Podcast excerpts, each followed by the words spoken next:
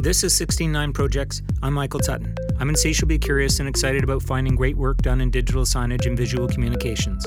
This podcast is designed to dig into some of those projects, find out what they're all about and how they came together. That might be a big experiential job, a massive video wall, projection mapping, or a cool one to one interactive project.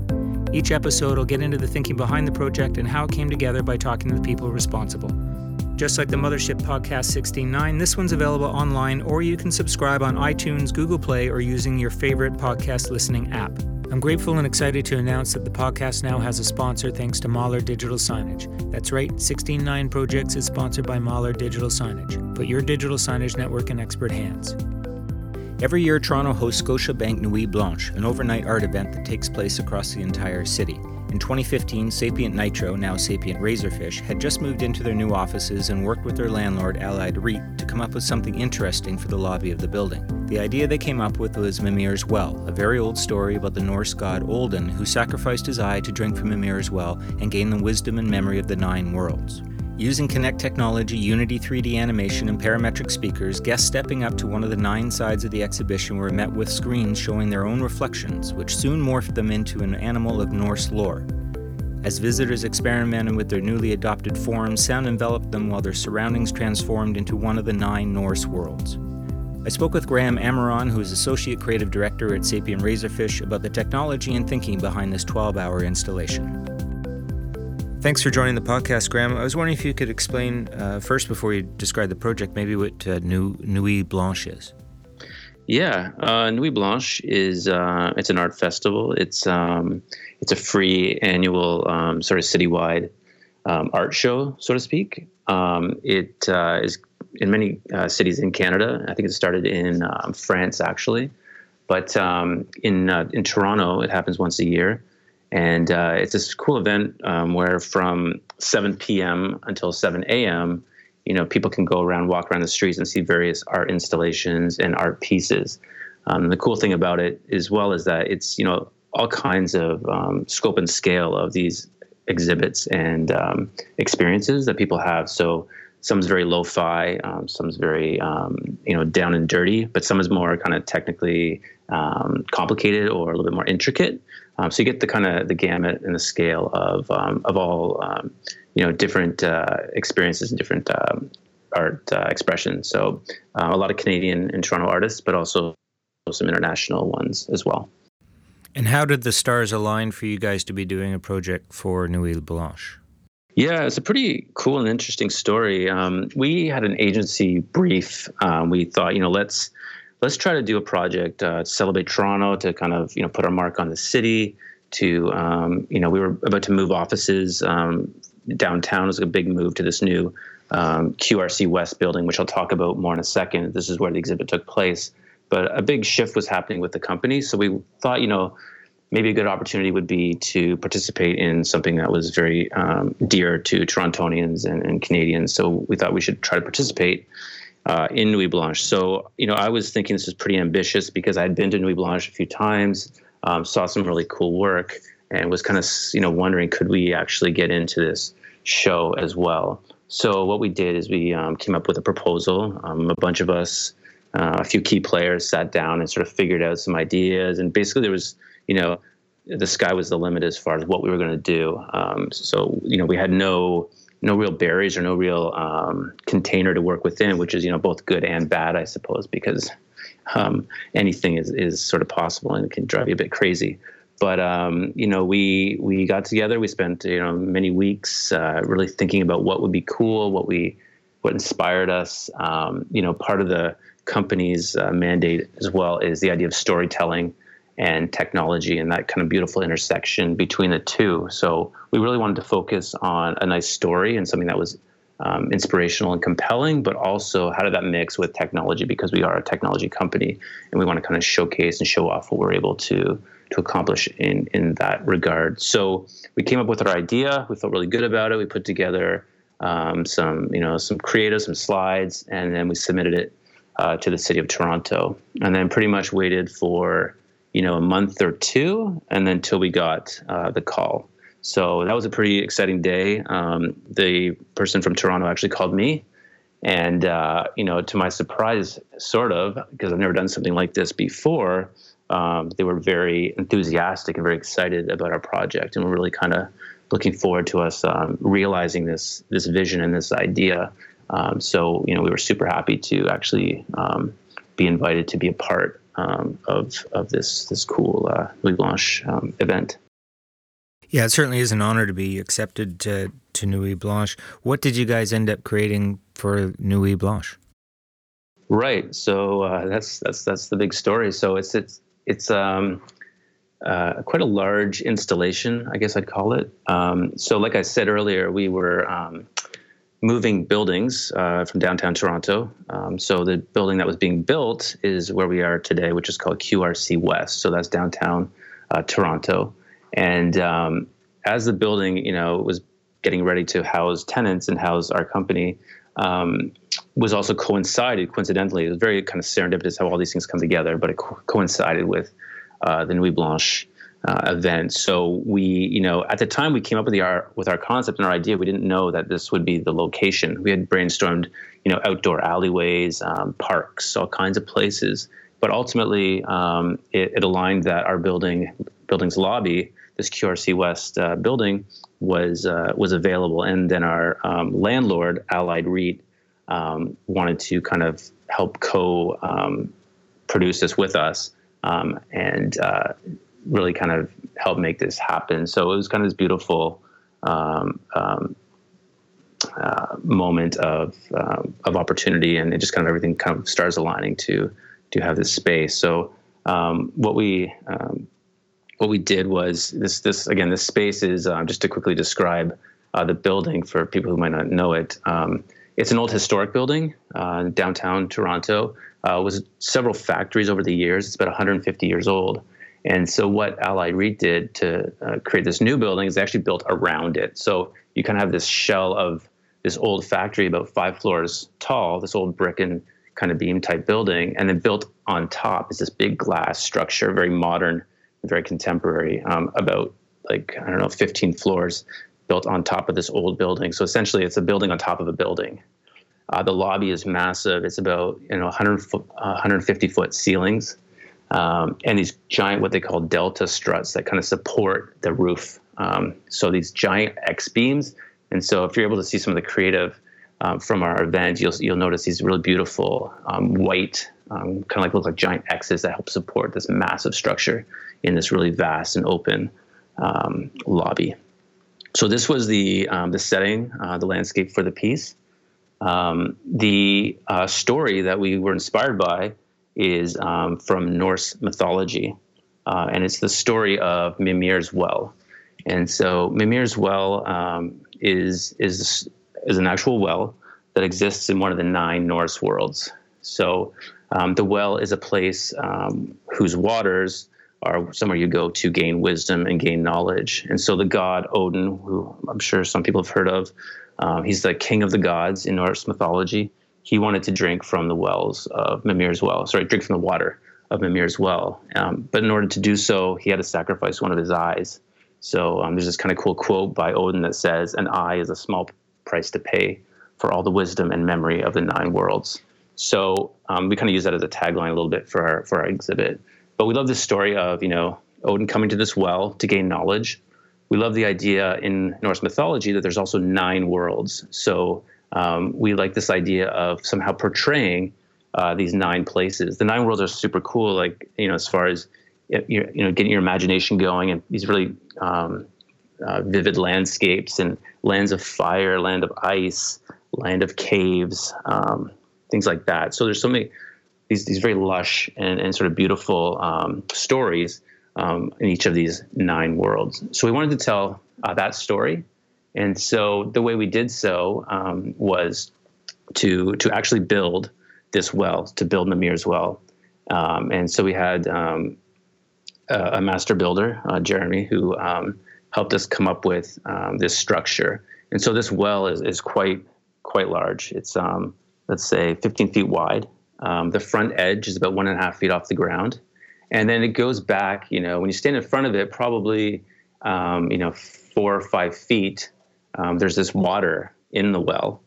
And then four or five feet beyond you is this giant kind of structure of televisions, 50 foot screens that um, surround the, the inside of the well. So imagine nine TVs vertically uh, in a circle. Outside of that circle is water, and then outside of that water is the edge of the well. So essentially, you walk up to the well and you, you're able to see a reflection in the water. You're also able to see a screen or sort of like a mirror uh, in front of you. So um, we built this this uh, sculpture. Um, it's this cool kind of combination of technology and um, and more traditional um, sculpture, if you will. Um, so these TVs um, each house on each screen one of the nine Norse worlds. So the idea is, depending on where you stand, you'll be facing into one of these nine worlds. Always with the well being between you and and the screen in front of you. So um, the technology we used, um, you know, is one that's been used many times, but it's, you know, we like the idea of um, Microsoft Kinect that kind of, you know, captures motion and is able to track movement. So we use that technology, but kind of in a fresh and interesting way, um, so that you know a user would walk up to this well, and then they would be um, transformed into a creature, and the creature was either a bear or a wolf. And as they kind of transform, uh, it's, it, again, it's, it's, cool to see uh, people actually interact because they, they realize quite quickly that this is actually them um, as a bear or as this wolf. And they start to kind of move around and realize that this is now them. Um, so while they're being transformed into this, into this, uh, this bear or wolf, they're also looking into a very lush and beautiful landscape that represents one of the worlds. So let's say, for example, they're looking in the world which is called Muspelheim, which is the world of fire. Um, so they're in this fiery world. They're now a bear. They're moving around. They're looking around, and then they're noticing that as you kind of dip left or right, you're it's almost like a VR experience where you're seeing you know a little bit to the left, a little bit to the right. You can look up, you can look down, and get a good sense of of this environment. Um, and while you're doing that, um, there's these rich soundscapes that are being projected at you um, through parametric speakers. So parametric speakers, um, really what they do is sort of channel audio in sort of a very specific, focused place. So, um, you know, if you're too much to the left or too much to the right, you might not hear as well. But when you're right in front of these, uh, in front of this experience, you're really hit with this bed of sound, uh, which is again quite striking and it's very rich. It's very deep, uh, and it really pulls you in. Um, so, as you're getting hit with this soundscape and these beautiful visuals, a voiceover is can be heard, which is actually kind of um, um, explaining explaining to you what this world is all about. So it's telling you you're in the world of fire. It's giving you a bit of history, a little bit of context of what uh, what that world actually means. Um, so, kind of a lot of things happening, um, as I just described. And the idea is that you experience this world, and then you move along to the next one, and to the next, and to the next. And and that's what's kind of well, is fun to see is how users are actually, you know, they would see one, they'd be pretty excited, and and uh, want to move on to the next and to the next. And a lot of people were actually going around all nine worlds so they could really get a sense of you know uh, these different environments and uh, these different creatures, whether it be the bear or the wolf. Uh, it was kind of a random. Um, you get associated with one of those randomly. Um, the uh, the other cool thing we used Unity. Unity sorry, I can't say that. Unity um, to um, as a technology uh, to to create the 3D environments and um, uh, some really cool. Um, uh, you know, I should have set up in the beginning as well. The art direction for this whole experience is a sort of low polygon style. Um, and I really liked, you know, as an art director, this sort of concept of reducing um, the forms and the shapes um, to their to their simplest element. So how how small or how few um, facets, polygons could we show, but actually convey um, a, a person or convey a character and convey a place. And this played out in the art direction of the screens but also in the sculpture itself. So the, the well was actually this faceted um, uh, structure. Um, so, in addition to um, the well experience, I'll call it, we also had a couple of sculptures um, in the space uh, in this lobby. So we actually built a bear and a wolf, again in this low polygon sort of style. So they kind of mimicked um, the digital uh, in the physical space uh, which we which we thought was pretty impactful. Um, and the bear, you know, was quite tall. It was like six and a half feet tall, very majestic. Uh, and then the wolf was like, you know, eight feet long by like six feet tall. So these giant sculptures um, that again help to kind of contextualize the space um, and and bring some some depth to the experience. That, so it's you know physical and uh, digital together. Uh, and then I think the last point about all of this is that as you come into the lobby from the outdoors, and again, you have to imagine this is at night for Nuit Blanche, right? It's from 7 p.m. until 7 a.m. So um, it's very, very dark outside, but very um, moody and ambient uh, lighting and sound on the inside. So it's very striking as you walk by the building. These glass, you know, fronts you see into, you know, see these sculptures being illuminated. You see this well. You see the screens. So it's quite, quite impactful that way. Um, and uh, again, the last thing I wanted to point out was that as you did walk into the lobby, um, some really beautiful, intense, powerful soundscapes um, would envelop you as well. Um, the lobby was recreated to be what's this place called Jotunheim, which is um, again one of the nine Norse worlds where Mimir's well lives. So the soundscape as you walked in was creaking ice, snow, whist, you know, rustling wind. And then you hear these creatures kind of growling, and so it's very um, atmospheric, very um, I don't know. You really got a sense of unease, I guess, as you walked in. So again, this very kind of 360 experience, I'd say. So it's sculpture, it's sound, it's audio. Um, it's really um, all these beautiful things brought together um, for this for this experience. I'd like to thank our sole sponsor, Mahler Digital Signage, for their patronage. It helps cover the costs and means the podcast can visit DSC to gather some more great interviews. Here's Mahler's Luis Villafane. Hi there, this is Luis from Mahler Digital Signage. You can find us at mahlerdso.com.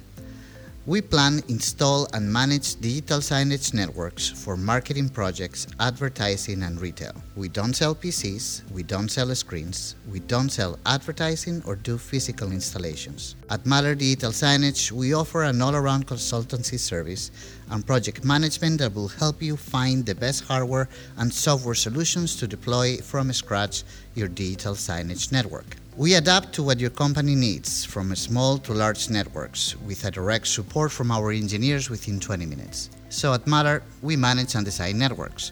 We manage and design digital signage networks. That is it. Check out our website at www.mahlerdso.com.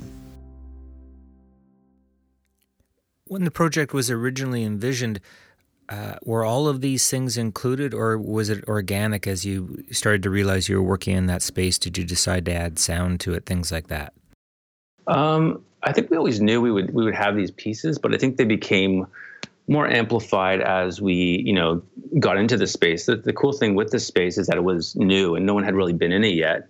Um, it was still being built, so we, you know, had these sneak peeks of getting inside, and you know, we had to put hard hats on and everything. Um, but as we started to experience exactly, you know, the scope and scale of all this, then it started to maybe dial things up a bit, I might say. So, um, for example, with sound, in you know the ambient sound, we knew that that had to be pretty powerful because of such a huge, um, um, huge space. And then the well would have to be a certain dimension. Sculpture should be a certain dimension. So everything would have impact and feel, um, feel you know, powerful and striking.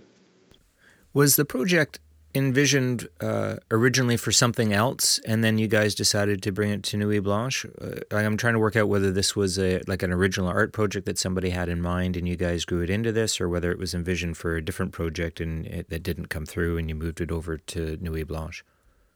Right, uh, it's a great question. This was actually purely for Nuit Blanche. It was this this uh, purely artistic storytelling piece. Um, so we're really fortunate, you know, oftentimes in in this type of you know advertising or technology, um, you don't always get to do just a, a, you know a for fun type project. So we really um, did it specifically for Nuit Blanche.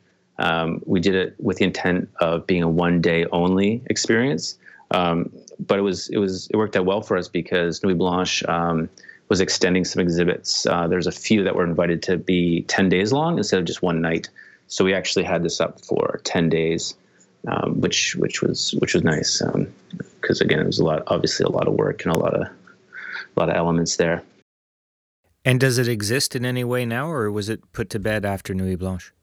Yeah, uh, it was pretty much put to bed, um, except for the sculpture exists today in our uh, lobby and in our building. So we were able to keep that. Um, again, these sculptures are really quite huge um, and, and, quite uh, quite impactful. You know, in the entranceway, for example, of of our offices. So we were able to keep the sculptures, the wolf and the bear, and then we did salvage one screen of one of the nine worlds that we have set up um, with a Kinect on top. So it's like you can sort of get, you know, if we have a visitor in the building or, or a client, we can sort of show them a very small taste of of what the the whole experience was.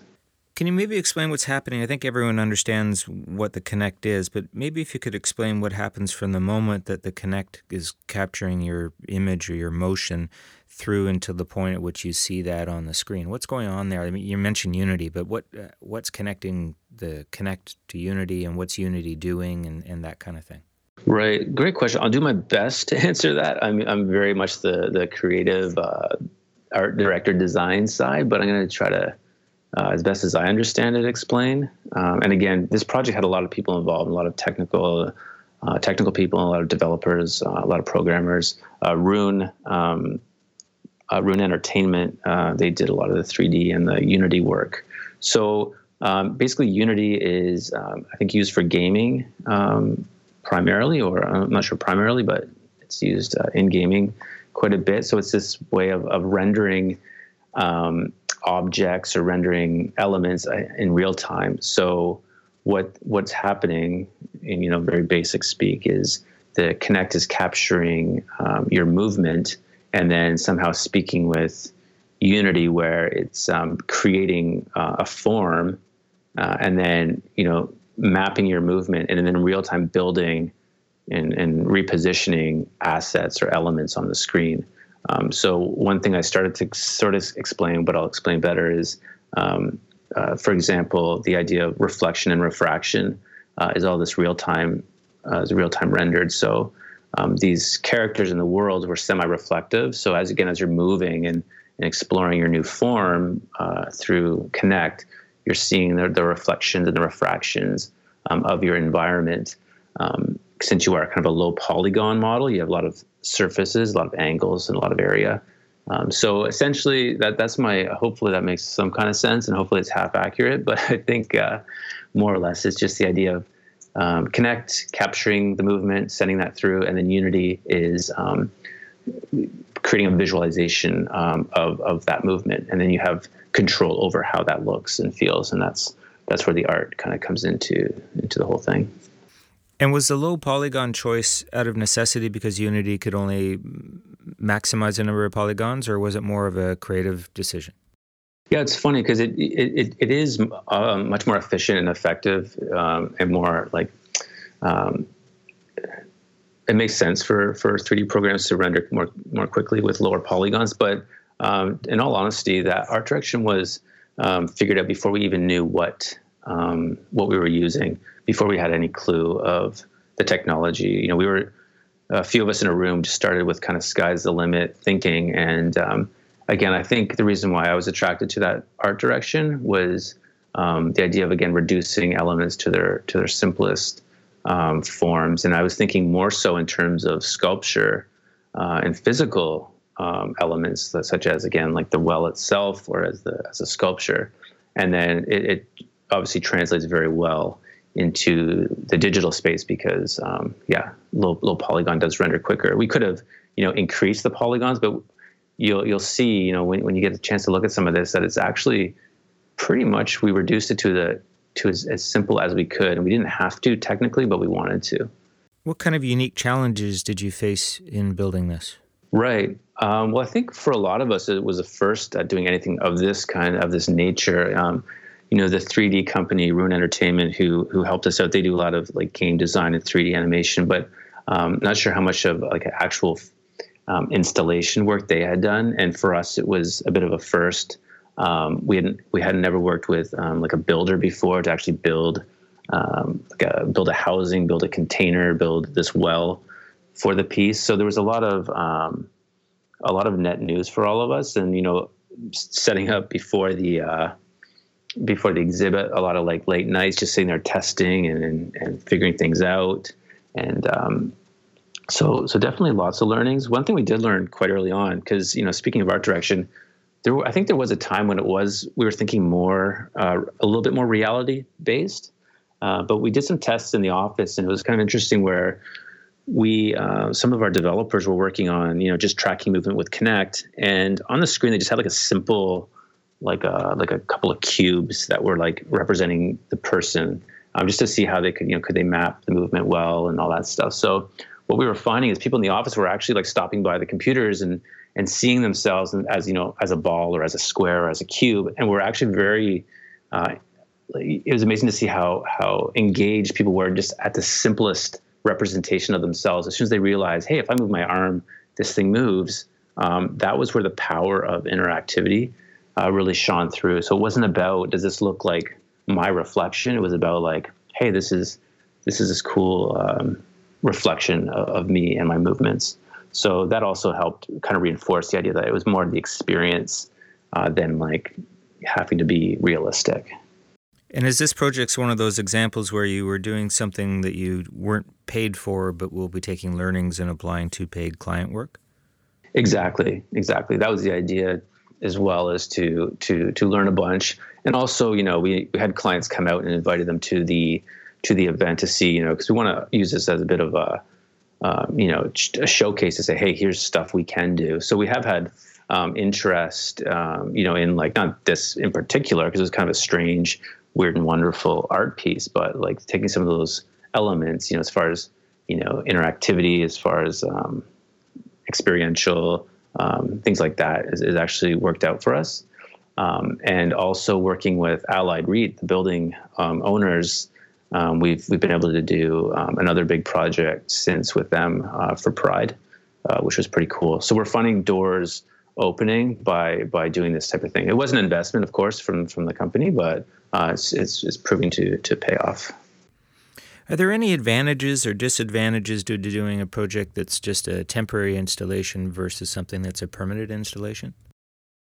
Um, it's a good question. I mean, I think with temporary, there's you know there's a lot of excitement and um, you're all kind of driving for this one event or this very limited um, chance for for the public or for people to to experience um, this the, the creation. Um, I don't know. I mean, it'd be nice if things could, you know, in this case, I've only had the experience to work on these more temporary um, type installations. So uh, it would be nice if it could hang around longer. So I think there's definitely, you know, value and excitement if things are around longer. But I guess um, as I'm saying that, I am I am starting to think about some of the stuff I've seen where um, I guess you know the limited run type type vibe, uh, you know, makes it maybe a little more exclusive and uh, could perhaps more fun. Not sure. And were there any learnings more in a philosophical than a you know practical way? Uh, any learnings about interaction and the way people uh, interact with screens from this? Yeah, that's a that's a great uh, a great question because um, you know the real um, satisfaction and the real beauty of this whole crazy piece um, came about during the event itself. So we had prepared for a few months, um, doing all the building and the construction and the testing and all this, and then it came down to you know actually putting this thing in front of people um, for this, you know, and and we you know we didn't know like are the TVs to burn out or you know are is one to crash into the water? Like we you know all these scenarios play through our mind because a lot of us again this was a bit of a first but the the real satisfaction came when it was actually you know the night of, and you started to see people um, actually interacting and actually playing with and having fun um, and enjoying this piece uh, piece of art. Um, and you know, it was one of the co-creators of this uh, took me aside. It was like 4 a.m. on Nuit Blanche. You imagine it's all night. And even at 4 a.m., there's like hundreds of people in this lobby, and they're all like all nine sides of this well are occupied by people moving around and, and and you know leaning in and and and and having fun and then so and he remarked to me he's like you know look at all these people there's young and old too even kids adults uh, all ages. And, and, really you know he was he was noting that people really lost themselves for a few moments. You know you kind of look silly if you imagine like you're moving around kind of not quite dancing but moving your arms moving your legs moving your head leaning in leaning out to really see yourself as these characters. Um, you're kind of looking a bit strange um, if you if you concentrate on on yourself and the physical you. But people were losing themselves in the experience, and I think that was kind of the the the coolest part um, for a lot of us is to actually see people just you know it's like you know seeing a great movie perhaps where you're again, forget about a bit where you are and who you are. You sort of absorb yourself in, into the experience. So that was uh, quite rewarding. Well, thanks for taking the time to speak to us today, Grant. Yeah, thanks so much. I really appreciate uh, the opportunity. Take care. Thanks. That's all for this episode of 169 Projects. If you've seen a project in the wild and said to yourself, now that's cool, I'd love to hear about it and maybe feature it on an upcoming episode. You can reach me at michael at crowncontent.ca. This podcast is a companion to the 69 podcast, which talks to smart people doing interesting things in this business. It's also tied in with 169, which is the website to read if you really want to learn about the digital signage industry. You'll find that at 16 9.net. This podcast is produced by me in Toronto and is a product of Vertical Media Consulting Group, the massive media empire my buddy Dave Haynes runs out of his house down the highway in Burlington, Ontario. This podcast is sponsored by Mahler Digital Signage. Check them at mahlerdso.com. Thanks for listening. I'm Michael Tutton.